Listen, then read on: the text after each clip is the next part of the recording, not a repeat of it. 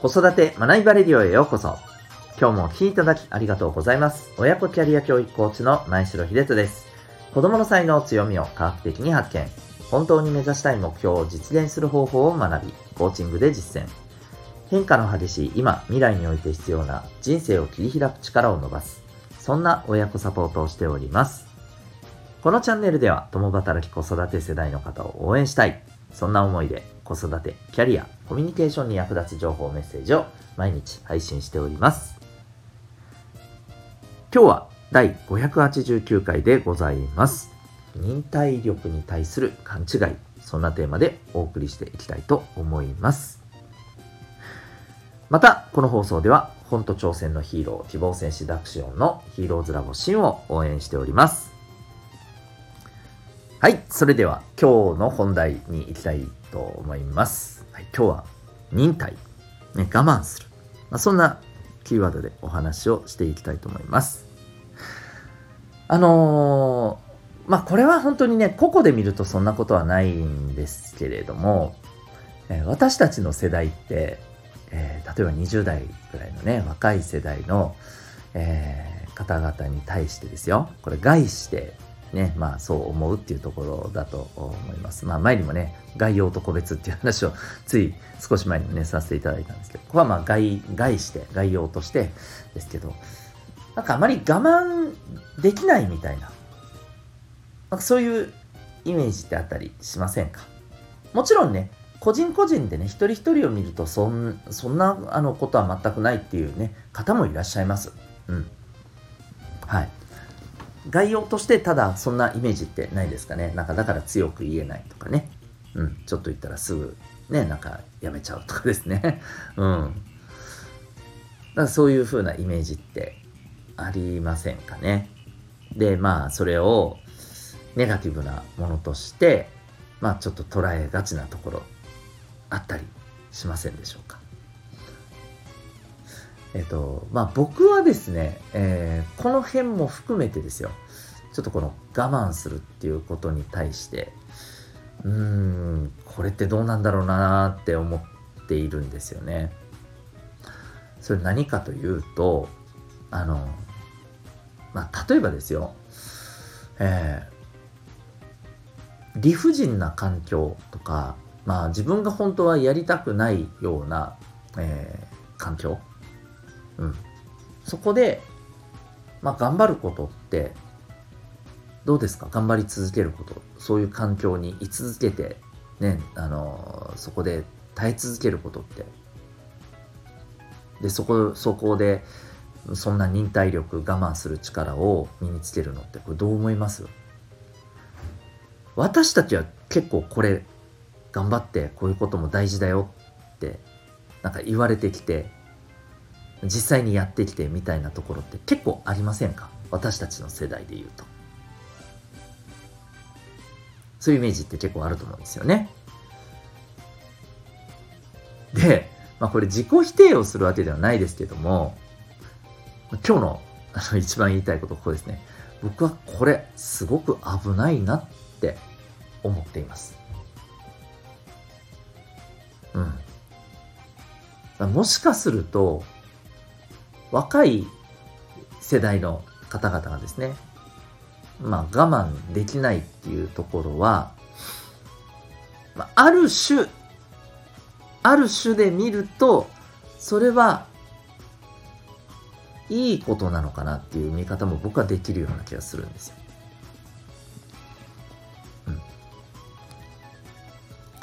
うん、えっ、と、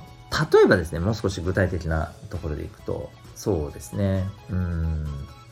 まあじゃあこれちょっとその学生さんのサポートの中でね、まあ出た、あの、例えを使ってちょっとお伝えしようと思うんですけど、例えばですよ、あの、まあ学生の、ちょっとあの立場で考えてください。中学生、高校生くらいでいいと思います。えー部活動に、まあ、あなたが入っていてですね。うん。で、まあ、その部活、その部っていうのは、その、どちらかというとね、楽しくやるっていうところが、まあ、雰囲気としては強めのね、部活でしたと。うん。で、それがね、まあ、ある時に、このメンバーの特に中心になるメンバーキャプテンも含めた中心になるメンバーのあの人たちがねこういうふうに言い始めたと、やっぱりこんなんじゃダメだとこれだと上は目指せない。とやっぱり、えー、県代表を目指したいんだと。だからこれからちょっとやっぱりあの俺たちはもっと練習メニューも根底から見直して、うん、もっとこうハードな練習にしてで個人でのこのえ課題練習の課題っていうのもがっつりやって、でも体力もつけるために走り込みも今の3倍ぐらいやっていこうと、うん、あのグラウンドが使えない時は、えー、別のところを使って、えー、体力づくりとかを含めて、えー、もっともっとトレーニングをやろうと。で絶対に、えー、こう力をつけて今度の県大会でね代表を狙っていくぞと。ちょっと気合い入れ直してやるぞと。そういう方向で、え、これから、あの、この部はやっていくぞ。ってなったとします。でもしあなたが楽しくやるこの部活っていうところが好きでずっとここまでやってきたんだけれどもそういうふうにしますと。いうふうになった時にどう思いますか？それだったらちょっと自分がやりたいことじゃないなとですごく練習がハードになってきつくなってなんか自分の時間も取れなくなってそれは嫌だなと。うん、で自分にとっては、えー、そういうことじゃなくてあくまでやっぱりこの部活って楽しむためにやりたいんだと。うん、だったらもうちょっと違う部か違う部にもう移動しようかなとかね、えー、いうふうに考えますか？あるいはいやなんかちょっとそれきついけどうんでもなんかここでやめるとかなんか反対とかしたらなんかちょっと空気壊しそうだな。うんあじゃあもうちょっと頑張ろうかなと。きついけどまあやってったらねなんか我慢していってなんかこうきついことにも耐えられるなんかねもしかしたらそんな力もつくんじゃないかと思うし、まあ、もちろんあの今よりも上手くなるかもしれないしうんまあまあじゃあ一応ね付き合っていくかみたいにやりますかね。うん。でここでね後者のような考え方で後者の選択をしてで結果として我慢する力ってまあ確かにつきそうですよね。うん。でもそれって本当にいい我慢なんですかね？どう思います？僕は正直あの社会に出たらそんな場面はいっぱいあると思うんですよ。理不尽な環境下でやらないといけないとかね。うん。だからもちろんそれに対して、えー、すぐ投げ出すんではなくてそこに耐えるってことは大事だと思うんです。でも僕はですねここで